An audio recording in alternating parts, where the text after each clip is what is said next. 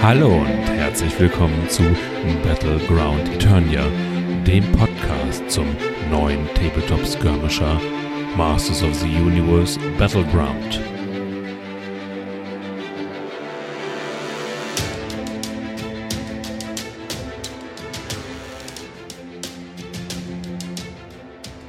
Ja, hallo Freunde, herzlich willkommen zur zweiten Unboxing-Folge von Battleground Eternia.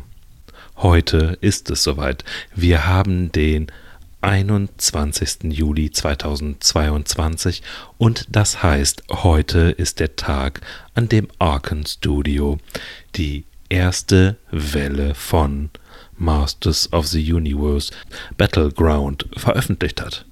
In dieser Welle erwarten uns zwei Boxen, eine für die Verteidiger Eternias und eine Box für die Evil Warriors. Den groben Inhalt kennen wir ja schon, aber jetzt gleich möchte ich mir zusammen mit euch die Boxen genauer anschauen.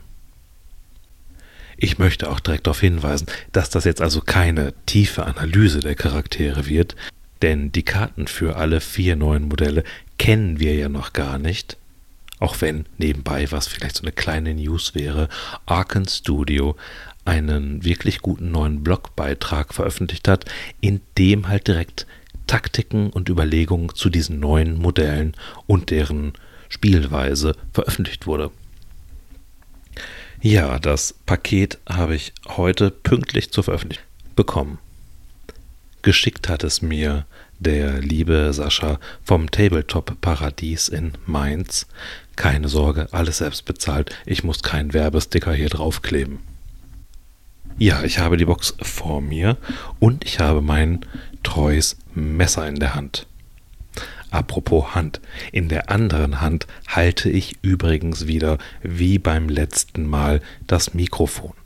Das heißt, es kann also durchaus sein, dass einige störende Klacker- und Klappgeräusche zu hören sind.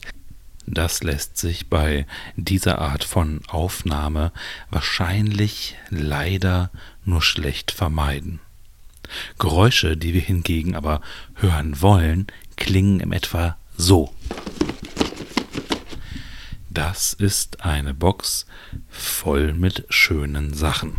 Ich freue mich wirklich darauf, das Ganze jetzt öffnen zu dürfen. Den Papierkram drumherum habe ich jetzt schon vorher entfernt. Einfach, dass man jetzt ja nur noch das Gute vor sich hat. Dann wollen wir mal.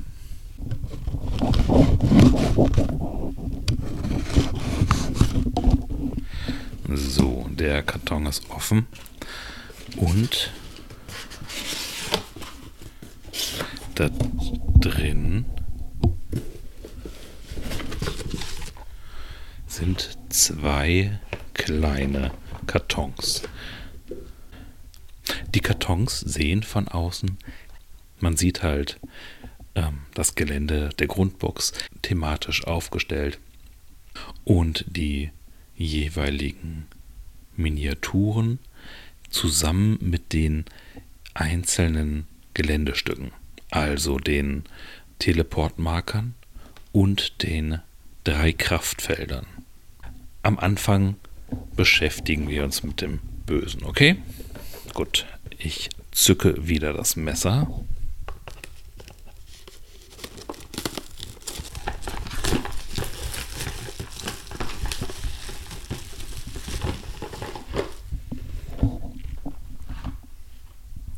Ja, die Folie ist entfernt.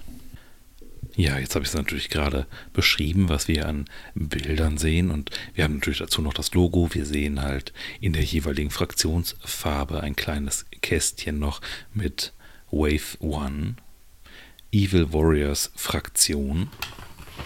Wenn wir aber drumherum schauen, haben wir auf der einen langen Seite die beiden Teleporter.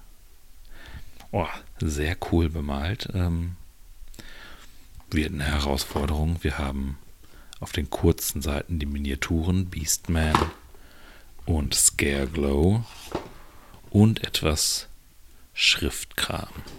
Auf der Rückseite sehen wir noch einmal den Box-Inhalt. Schrecken und wilde Kraft. Skeletor erscheint auf dem Schlachtfeld und beschwört den schrecklichen Geist Scareglow aus der Dimension Infinita. Begleitet wird er von seinem zuverlässigen Getreuen, dem wilden Beastman. Er ermöglicht seinen Verbündeten, sich auf dem Schlachtfeld zu teleportieren. Klingt grammatikalisch komisch, weil es ist natürlich nicht Beastman, welcher es erlaubt, aber okay. Feinde erzittert vor dem neuen Plan des Herrn der Zerstörung, Muahaha. Das letzte stammt jetzt nicht von mir, sondern steht so auf der Box. Darunter sehen wir nochmal ein kleines Feld, Schachtelinhalt, eine zusätzliche Spielanleitung, eine Aufbauanleitung, zwei Figuren, zwei Geländezubehörteile, 16 Karten. Und der Hinweis, dass man natürlich noch bauen und malen muss und Kleber und Werkzeuge benötigt. Okay. Ja, ich öffne die Schachtel. Da drin sehen wir ich muss jetzt sehr einhändig arbeiten, deswegen ich schütze einfach mal aus neben mir. Okay, als erstes in der Hand habe ich die Anleitung für den Zusammenbau. Ja, relativ übersichtlich, aber das sieht jetzt ja auch nicht wahnsinnig komplex aus und ja, schick. Dann habe ich hier die zusätzliche Anleitung Wave One Version 1.0 GER, also die deutsche Edition. Wir haben etwas Text. Dieser Text bezieht sich aber scheinbar auf beide Fraktionen. Wir gucken mal, ob es hinterher anders ist. Ach, okay, hier drin haben wir zusätzliche Regeln für spezielles Gelände, welches dann halt platziert wird Okay, ein kleiner Regelsatz. Doch, ich habe es jetzt gerade einfach mal überflogen. Das, es wurde vorher bereits gesagt, aber halt, wie es abläuft, das ist ganz interessant. Man kann die Sachen tatsächlich einfach umhauen, scheinbar auch den Teleporter. Ein Charakter kann eine Aktion Angriff gegen spezielle Geländeteile ausführen. Sofern nicht anders angegeben, haben alle speziellen Geländeteile ein Gesundheit, Null Zähigkeit und Null Geist. Spezielle Geländeteile haben keine Vorder- und Hinterseite und können somit nicht das Ziel von Flankenangriffen sein. Reduzierst du die Gesundheit eines speziellen Geländeteils auf Null, nimm es vom Schlachtfeld. Das heißt, wir können also die Kraftfelder, das hatte ich mir schon gedacht, einfach vom Feld wieder stellen, aber auch die Teleporter. Und das ist ja schon hm, man kann sie ja nur einmal platzieren und sobald einer kaputt ist, ist der andere natürlich auch relativ witzlos. Okay, schauen wir weiter. Wir haben spezielle Geländetypen, Teleporter und Kraftfelder. Und auf der Rückseite haben wir noch zusätzliche Regeln für die Schicksalskarten, mehrere Zuordnungen. Okay, das ist nochmal eine kleine Einschränkung für mächtige Karten, was aber sehr gut passt. Und Stärkungen und Schwächungen weitergeben. Scheinbar bezieht sich das auf einen Gegenstand, die Schädelwaffe. Schaut es euch an, beziehungsweise ich hoffe, in nicht allzu ferner Zukunft werde ich mich bereits mit diesen Charakteren auch beschäftigen können. Dann gibt es mehr. Aber wir machen weiter, weil das Ganze soll ja heute auch noch geschnitten werden, so dass es halt im Idealfall alles auch schon wieder rausgeht heute.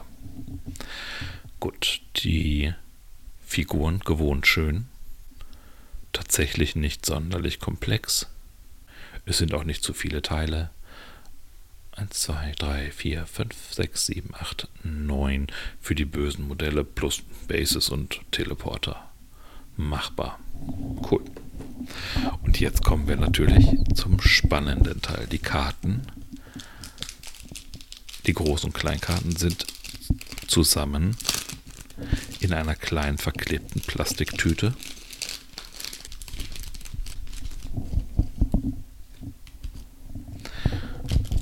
Und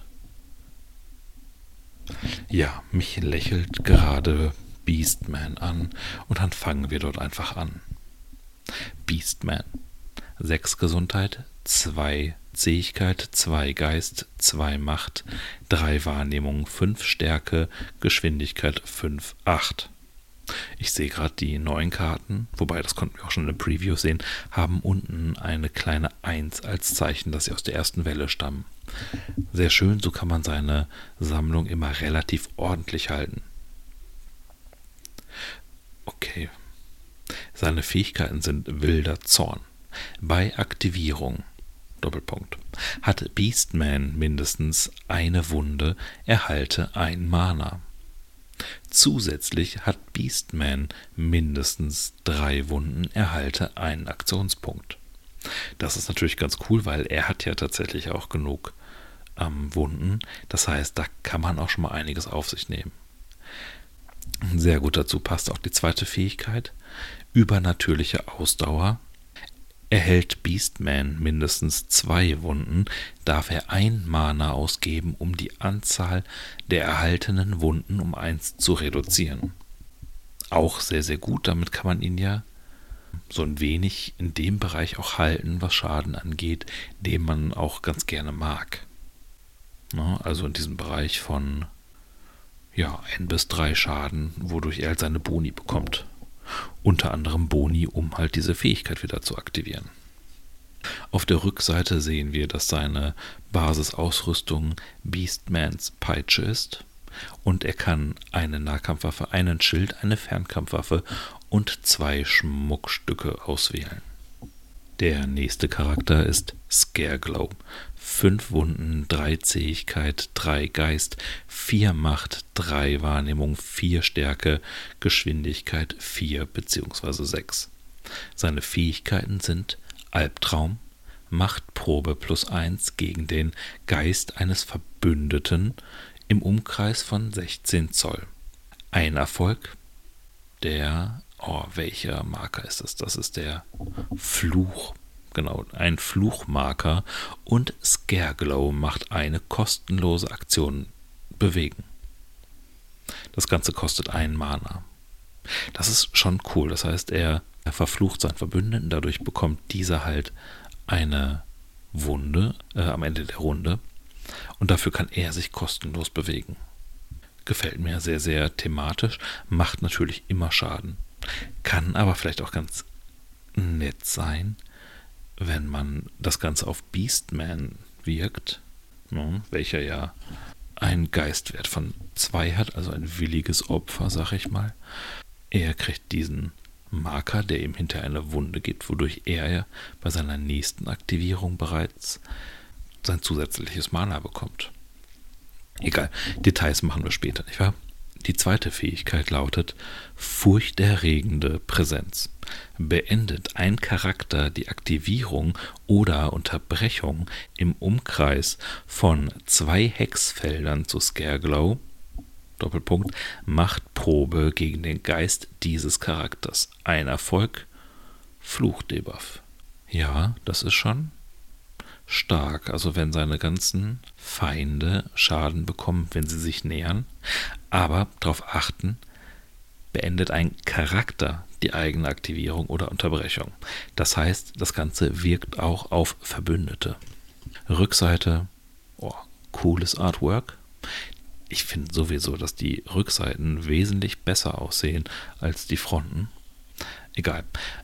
Die, die Basisausrüstung ist die Sense des Unheils. Dazu gibt es halt noch eine Nahkampfwaffe, einen Zauberspruch, eine Rüstung und zwei Schmuckstücke. Kommen wir zur Ausrüstung. Wir haben den Mega Blaster. Minus zwei Würfel grundsätzlich und vor jedem Angriff macht man eine Stärkeprobe und pro Erfolg gibt es einen Bonuswürfel, höchstens fünf. Und das Ganze macht bis zu drei Schaden. Auf kurze Reichweite aber. Kann gut sein, braucht man halt das richtige Modell. Das heißt, der Schütze muss sowohl gut schießen können, als auch stark sein. Muss man gucken, wer sich dafür eignet. Die Sense des Unheils, der persönliche Gegenstand von Scareglow. Vor dem Angriff hat das Ziel einen Debuff, entferne einen Debuff vom Ziel und erhalte zwei Würfel. Macht dann auf den ersten beiden Stufen jeweils ein Schaden, auf der dritten Stufe zwei Schaden und dazu jeweils auf Stufe 2 und 3 noch einmal einen Fluch. Das heißt, Scareglow schmeißt mit den Dingern nur so um sich. Beastmans Peitsche. Minus ein Würfel. Einmal pro Aktivierung hat Beastman einen Nahkampf ausgeführt, darf er für zwei Mana sofort einen kostenlosen Nahkampf mit dieser Waffe ausführen. Maximal zwei Schaden. Die Schädelwaffe. Achso, das ist die übertragene, was wir in den Regeln gesehen haben. Plus ein Würfel und erzielt ein Angriff mit dieser Waffe mindestens zwei Erfolge, gibt dieser Charakter den eigenen Debuff an das Ziel weiter. Bis zu drei Schaden. Kann natürlich praktisch sein, gerade wenn viele Debuffs auf dem Feld sind oder man vielleicht gegen die Evil Warriors spielt. Ja, ich lasse das mal so stehen, unkommentiert. Ein Zauber. Fataler Fehler. Für 0 Mana. Reichweite 16 plus ein Würfel. Dieser Zauber kann nur Feinde mit Debuff-Token als Ziel haben. Entferne nach dem Angriff ein Debuff vom Ziel. Maximal ein Schaden, aber der Anwender erhält noch bis zu drei Mana. Hm, kann gut sein. Nächster Zauber. Der Strahl der Zerstörung kostet ein Mana. Reichweite 0 kein Modifikator. Dieser Zauber kann nur gegen Feinde eingesetzt werden, mit denen dieser Charakter im Gefecht ist. Erhalte ein Würfel pro Wunde dieses Charakters, höchstens drei. Heißt das jetzt, man kriegt die Würfel für eigene Wunden oder Wunden auf dem Gegner? Ich würde jetzt wahrscheinlich dem Wording nach vermuten, dass es den Gegner betrifft. Aber das muss man klären. Maximal zwei Schaden. Und jetzt haben wir hier noch drei Schicksalskarte und eine Ruhmkarte. Gucken wir durch. Wir haben eine mit Ini 5 3 Aktionen und 0 Mana. Erhalte eine Wunde, einen Aktionspunkt und ein Mana. Och, da freut sich Beastman sofort. Übrigens, falls ihr es noch nicht mitbekommen habt, ich sitze gerade auch an einer Folge zu den Schicksalskarten. Ich denke, das wird nächste Woche soweit sein, ja? Okay, nächste Karte, Initiative 10, eine Aktion, ein Mana. Hat dieser Charakter mindestens drei Wunden, führt er kostenlos eine Aktion bewegen aus oder bekommt ein Mana. Das ist natürlich ganz cool. Hat eine üble Bedingung. Die meisten Charaktere sind dann schon kurz voraus. Aber auch hier wieder für Beastman nicht verkehrt. Ne? Initiative 8 hätten wir noch. Zwei Aktionen, ein Mana. Hat dieser Charakter eine Schwächung? Erhalten alle eigenen Proben bis zum Ende der Runde einen Würfel. Oder man bekommt ein Mana. Mhm. Okay. Und die Ruhmkarte, Initiative 7, drei Aktionen, ein Mana, mindestens drei Charaktere haben am Ende dieser Aktivierung oder Unterbrechung eine Schwächung. Gibt zehn Ruhmpunkte oder einen Aktionspunkt. Das ist machbar. Ne? Das kriegen, glaube ich, gerade die Bösen ganz gut hin. Wobei natürlich auch Ram-Man zum Beispiel, das der sehr gut anwenden könnte. So viel zu den großen Karten, kommen wir zu den kleinen. Wir haben ein Schmuckstück, den Gürtel. Hat der Charakter mindestens zwei Wunden plus ein Stärke. Hallo Beastman, sage ich da. Schienbeinschutz. Alle Angriffe erhalten plus ein Würfel, können aber höchstens eine Wunde verursachen. Das kommt mir jetzt gerade tatsächlich ziemlich schwach vor. Außer natürlich, man gibt eine Waffe mit, welche halt höchstwahrscheinlich eh nur eine Wunde verursacht. Na, zum Beispiel Man at Arms könnte ich mir vorstellen. Der könnte davon durchaus profitieren, weil pff, Bisher hat er bei mir eh noch nie mehr verursacht. Wir haben eine Rüstung, den Mantel des Unheils. Ist im Umkreis von 6 Zoll ein Verbündeter oder Feind mit einer Schwächung, erhalte plus ein Würfel für alle Verteidigungsproben. Na, das legen wir sofort auf Scareglow. Und hier haben wir zum Schluss noch den Teleporter. Verbrauchbar. Platziere zwei Teleporter im Umkreis von 8 Zoll.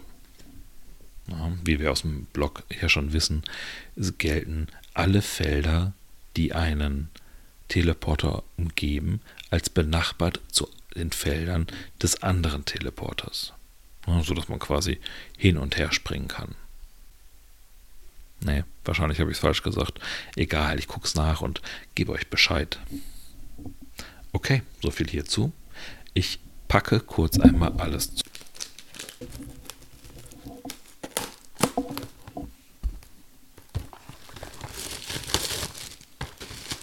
So, die Evil Warriors sind eingepackt und die Masters packe ich aus. Gerade habe ich schon die Folie abgeschnitten bzw. aufgeschnitten und abgezogen.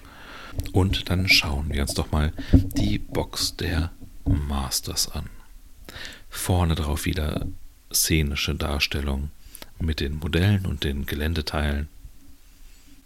Wieder sehr schick bemalt an den Seiten haben wir die Modelle abgebildet und oben die Portale, wie gerade auch. Auf der Rückseite haben wir zwei Generationen von Zauberinnen. Die Kriegergöttin Tila und die geheimnisvolle Zauberin erscheinen auf dem Schlachtfeld. Die magischen Fähigkeiten der Masters of the Universe werden stärker. Ihre Feinde müssen sich im Kampf neuen Zaubern und Kraftfeldern stellen. Bei der Macht von Grayskull die Kräfte des Bösen werden verlieren. Enthalten eine zusätzliche Spielanleitung, eine Aufbauanleitung, zwei Figuren, drei Geländezubehörteile, 16 Karten. Ich schütte es wieder aus. Das will nicht, aber die Bastelanleitung und das Regelheft. Ja, das ist tatsächlich dasselbe, was wir gerade hatten. Okay. Die, die Gussrahmen sehen irgendwie interessant aus. Der allerkleinste Teil sind Miniaturen und dafür diese drei riesigen Portale. Ja, die Miniaturen selber ja, die sind wieder schick. Ich würde fast sagen, es wirkt etwas kleinteiliger als bei den Bösen, aber wahrscheinlich stimmt es nicht. Gut, ich schnappe mir wieder die Karten. Und wenn ich die Ausrüstungssachen zur Seite lege, lächelt mich Tila an, auch äh, wenn sie eher ziemlich streng guckt. Okay, also wir haben hier Tila, fünf Wunden, zwei Zähigkeit, drei Geist, vier Macht, drei Wahrnehmung, vier Stärke, Bewegung 5, 8. Die Fähigkeiten sind Akrobaten. Tila darf einmal pro eigener Unterbrechung eine kostenlose Aktion bewegen, über zwei Hexfelder machen. Die Aktion darf in jede Richtung erfolgen und kann nicht unterbrochen werden. Das ist super stark. Also nicht nur, dass natürlich immer bei allen möglichen Bewegungen zwei Hexfelder fehlen, um etwas Sinnvolles zu tun, also um ein Ziel zu erreichen oder um doch noch einen Gegner zu erreichen oder um wegzukommen. Nein, es kann auch nicht unterbrochen werden. Das ist wahnsinnig stark. In dem Blog wurde ja schon aufgezeigt, dass das auch bedeutet, dass man sich jetzt zum Beispiel auch von Gegnern wegbewegen kann, ohne dass der die Attack of Opportunity erhält. Taktisch sehr, sehr stark. Die andere Fähigkeit lautet Kriegergöttin. Verbündete im Umkreis von 8 Zoll dürfen bei eigenen Fertigkeitsproben bis zu zwei Würfel neu würfeln das ist jetzt tatsächlich, glaube ich, mit das erste Mal, dass wir reguläre Rerolls haben. Das ist natürlich sehr, sehr taktisch und erlaubt es natürlich, Trupps zu stärken, die nach vorne wollen einfach. Ne? Also wenn so ein kleiner Nahkampftrupp bestehend aus Rayman, He-Man und ihr nach vorne stürmt, dass alle davon profitieren. Auf der Rückseite sehen wir, die Basisausrüstung ist Tilas Schwert. Sie kann eine Nahkampfwaffe, einen Zauberspruch, einen Schild und zwei Schmuckstücke auswählen. Und hier hätten wir als nächstes die Zauberin. Sie hat vier Wunden, Zähigkeit 1, Geist 4, Macht 5, Wahrnehmung 2, Stärke 3 und einen Bewegungswert von 15. Oh, damit haben wir hier tatsächlich unseren neuen Sprinter.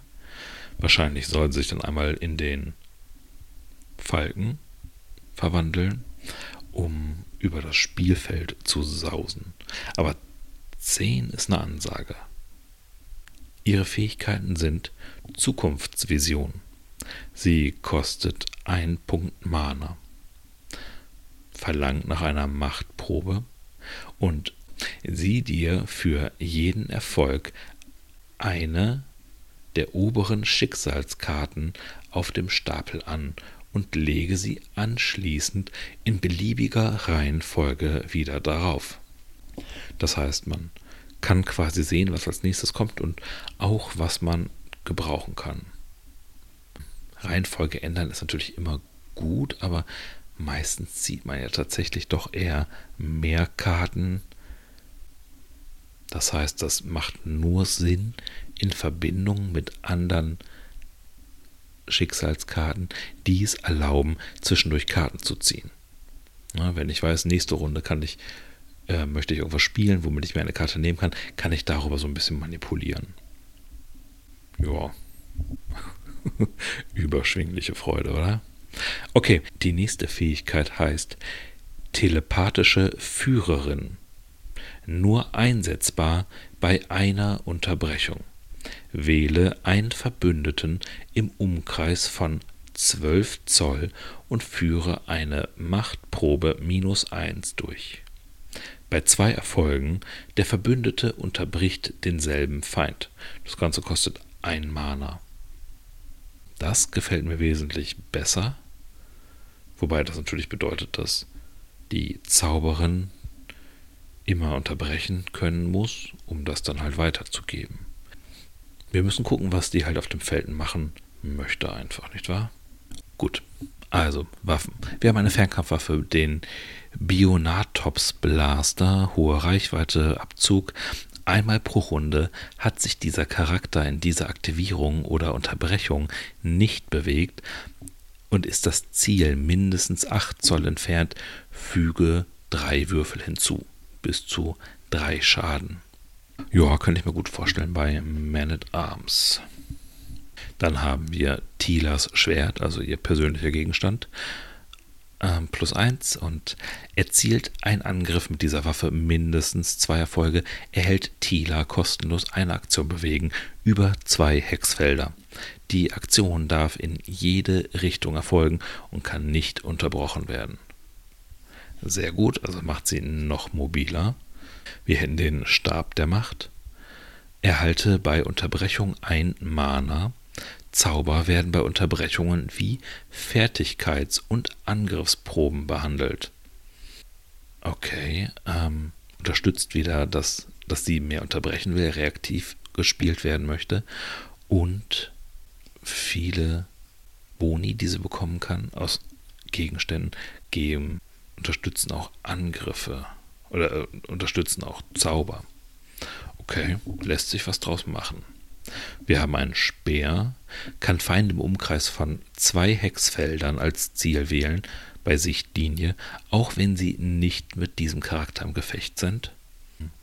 Kann nett sein, gibt so einen Kampfbereich.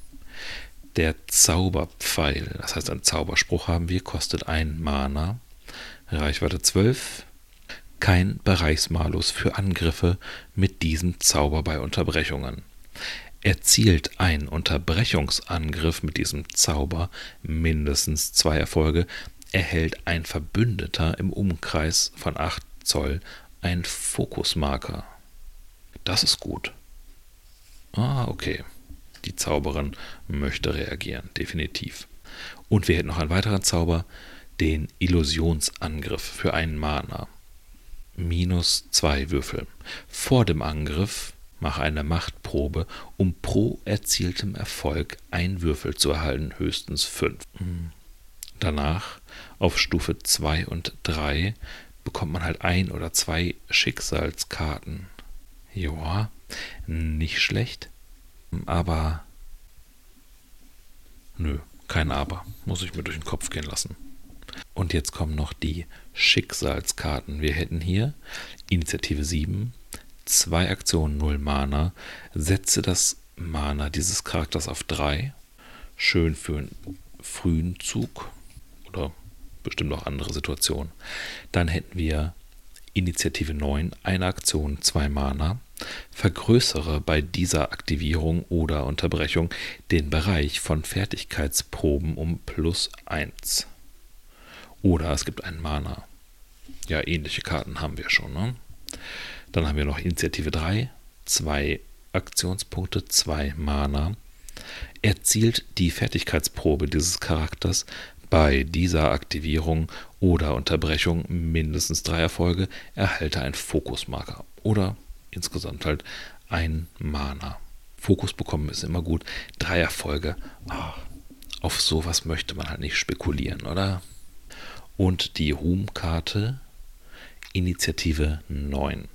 Zwei Aktionen, zwei Mana. Schalte ein Feind während einer Unterbrechung aus. 30 Ruhmpunkte oder ein AP. Boah, das ist gut. Also ich glaube gerade, wenn man seine Liste auf Reagieren ausspielt, was ich echt gut finde als Taktik, ist das heftig. 30 Ruhmpunkte, das ist viel. Also ich, diese Karte wird es mit Sicherheit in mein Deck schaffen. Okay, Ausrüstung. Als Schmuck haben wir den Kraftfeldstab. Verbrauchbar, gib ein AP aus und platziere drei Kraftfelder im Umkreis von 8 Zoll. Dann haben wir noch ein Diadem, auch Schmuck. Erzielt die Fertigkeitsprobe des Charakters mindestens zwei Erfolge, erhalte ein Mana. Ja, immer gut. Irgendwas klingelt da, irgendwas was ähnliches. Das werde ich vergleichen müssen. Kordit, eine weitere Schmuckkarte. Erzielt der Unterbrechungsangriff des Charakters mindestens zwei Erfolge, ziehe eine Schicksalskarte. Ja, auch nett, ne? Wie gesagt, mehr Karten sind immer besser. Und zum Schluss haben wir noch einen Stahlschild. Ist der Charakter das Ziel eines frontalen Nahkampfangriffes, erhalte ein Fokus. Das ist gut. In vielen Fällen wird es ja auch tatsächlich sein, dass Gegner sich nicht erst bewegen wollen, ähm, sondern die in den Angriff gehen und dann Fokus zu haben, ist immer gut. Das heißt, dass die Verteidigung immer gepusht ist. Ja, und das wäre tatsächlich der Inhalt der beiden neuen Boxen. Eine Menge Zeug. Ähm, ich werde mir das Ganze gleich nochmal in Ruhe angucken. Ich werde das in Ruhe gleich sleeven. Und ich hoffe, dass wir uns ganz, ganz bald wiederhören. Bis dahin würde ich euch bitten, mir Feedback zukommen zu lassen. Was haltet ihr also von den beiden neuen Boxen? Welcher von den Charakteren gefällt euch besonders gut? Was fällt euch zu den Karten ein? Und welche geistreichen, schlauen, hinterhältigen, starken irgendwas Taktiken fallen euch zu den neuen Sachen ein? Sagt es mir bitte einfach. Wie gehabt könnt ihr mir eine E-Mail schreiben an bg-eternia.mail.de oder hinterlasst mir dort einen Kommentar, wo ihr diese Folge gefunden habt. Seit neuestem übrigens auch auf YouTube. Dort habe ich alle Folgen als Standbildvideo hochgeladen. Oder natürlich wie immer, kommt einfach auf unseren Discord-Server. Den Link dazu packe ich in die Show Notes. Okay, alles klar. Ich mache mich wieder hier ans Wühlen und wir hören uns beim nächsten Mal wieder bei Battleground Eternia.